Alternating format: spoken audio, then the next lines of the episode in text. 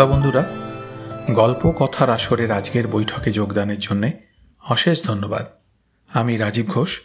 আজকের পাঠ নারায়ণ গঙ্গোপাধ্যায়ের উপন্যাস চারমূর্তির অভিযানের ষষ্ঠদশ পরিচ্ছেদ, শেষ পর্যন্ত কুট্টি মামা।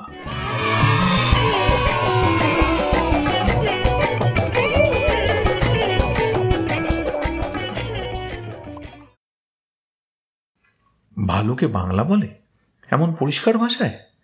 আমার মাথার চুলগুলো না খাড়া হতে যাচ্ছিল, কিন্তু জলে কাদায় মাখামাখি বলে খাড়া হতে পারল না। তার বদলে সারা গায়ে যেন পিঁপড়ে সুরসুর করতে লাগল। কানের ভেতর কুটুম কুটুম করে আওয়াজ হতে লাগল। অজ্ঞান হব নাকি? না হ্যাঁ কিছুতেই না। বারে বারে অজ্ঞান হওয়ার কোনো মানে হয় না। বাড়ি বিচ্ছিরি লাগে। ঠিক এই সময় পেছন থেকে হাবুল বিকট গলায় চেঁচিয়ে উঠল। পলা, পলায় আয় আয় পেলা তরে ভাল্লুকে খাইব।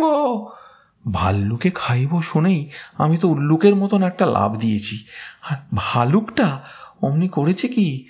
তার চাইতেও জোরে লাভ দিয়ে এসে ক্যাক করে আমার ঘাটটাকে চেপে ধরেছে। আমি কাউ কাউ করে বললুম, গেছি গেছি। আর ভালুক ভেংচি কেটে বললে, গেছি গেছি, যাবি আর কোথায়? কথা নেই, বার্তা নেই। গেলেই হলো।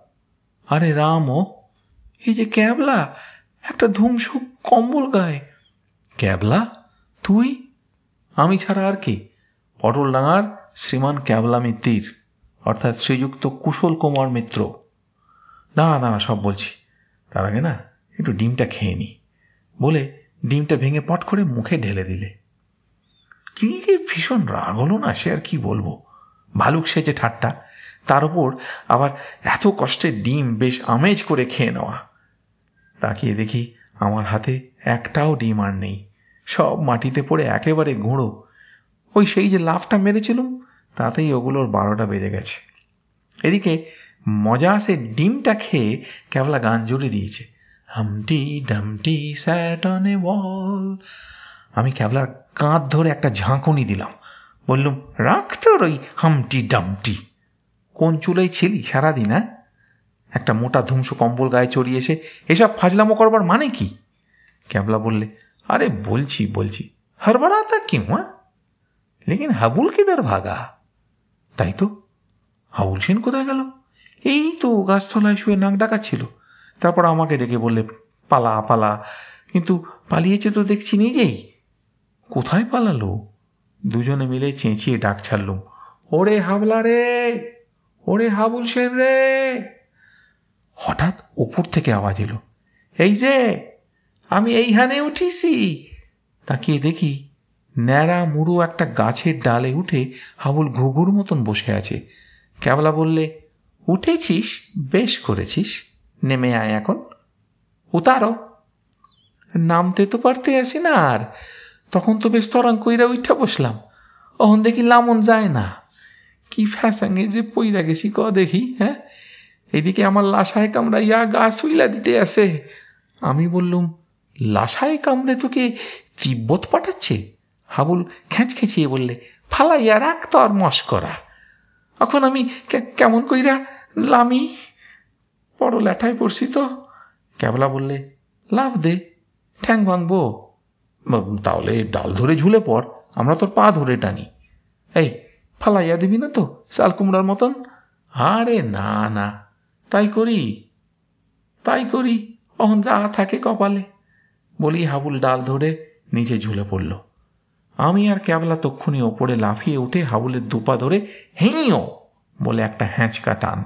সারছে সারছে কম সারছে বলতে বলতে হাবুল আমাদের ঘাড়ে এসে পড়ল।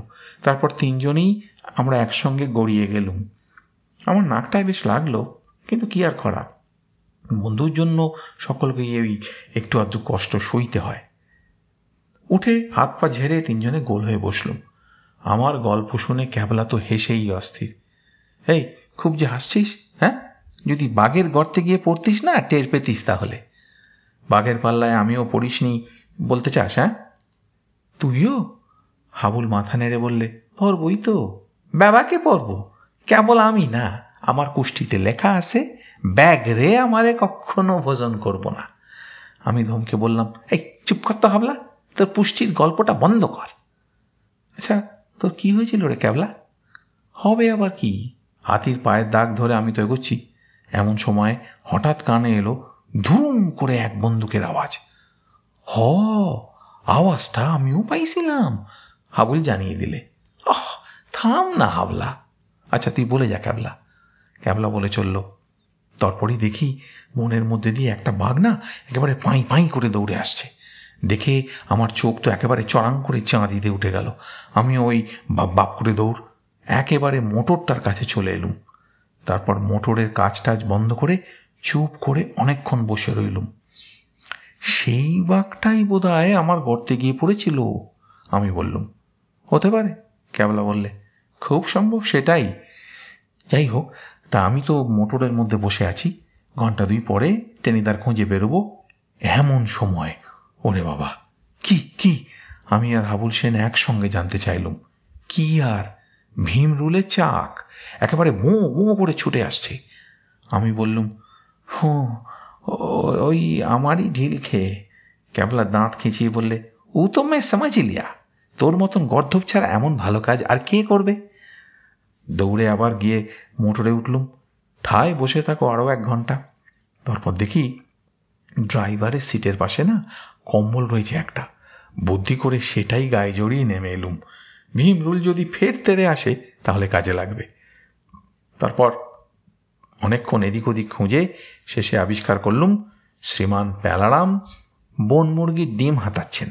তারপর আমি বেজার হয়ে বললুম, তারপর আর বলতে হবে না। সেসব আমি জানি। তুই তো তবু একটা ডিম খেলি, আর আমার হাত থেকে পড়ে সবগুলো গেল। ইস, এমন খিদে পেয়েছে যে না, এখন তোকে ধরে আমার কামড়াতে ইচ্ছে করছে। ক্যাবলা বললে, এই, খবরদার, কামড়াস নেই আমার জলাতঙ্ক হবে। এই, জলাতঙ্ক হবে মানে হ্যাঁ? আমি কি খ্যাপা কুকুর নাকি? হাবুল বললে, তা কই বকে দেয়? আমি হাবুলকে এক চর মারতে যাচ্ছিলুম। ক্যাবলা বাধা দিলে, বললে বন্ধুগণ, এখন আত্মকলহের সময় নয়। মনে রেখো, আমাদের লিডার টেনিদা হাতির পিঠে চড়ে উধাও হয়েছে। তাকে এখনও খুঁজে পাওয়া যায়নি। সেই কি আর আসে হাতিতে তারে মাইরা ফেলাইছে। বলি হাবলা হঠাৎ কেঁদে বলল অরে টেনিদা রে, তুমি ময়রা গেলা নাকি রে? শুনে না, আমারও বুকের ভেতরটা একেবারে গুড় করে উঠল। আমিও আর কান্না চামতে পারলুম না। টেনিদা। ও টেনিদা, তুমি কোথায় গেলে গো? এমন যে শক্ত, বেপরোয়া ক্যাবলা, তার নাক দিয়ে ফোঁস ফোঁস করে গোটা কয়েক আওয়াজ বেরোলো। তারপর আরশোলার মতন খুব করুণ মুখ করে সেও ডুকরে কেঁদে উঠতে যাচ্ছে। এমন সময় পেছন থেকে কে যেন বললে, আরে আরে, এই তো তিনজন বসে আছে। চমকে তাকিয়ে দেখি কুট্টি মামা, শিকারি আর বাহাদুর। আমরা আর থাকতে পারলুম না। তিনজনেই একসঙ্গে হাহাকার করে উঠলুম। কুট্টি মামা গো টেনিদার নাই। কুট্টি মামার মুখ একেবারে ফ্যাকাশে হয়ে গেল। সে কি? কি হয়েছে তার? হাবুল তারস্বরে ডুকরে উঠে বললে, তারে না, বুনা হাতিতে নিয়ে গেছে গো কুট্টি মামা। তারে নিয়ে গিয়া একেবারে মাইরা ফেলাইছে। কুট্টি মামার হাত থেকে বন্দুকটা ধপাত করে মাটিতে পড়ে গেল।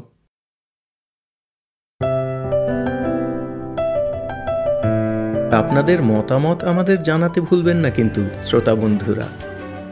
আমাদের website Golpo Kothar Asor dot org G O L P O K O T H A R A S O R dot O R G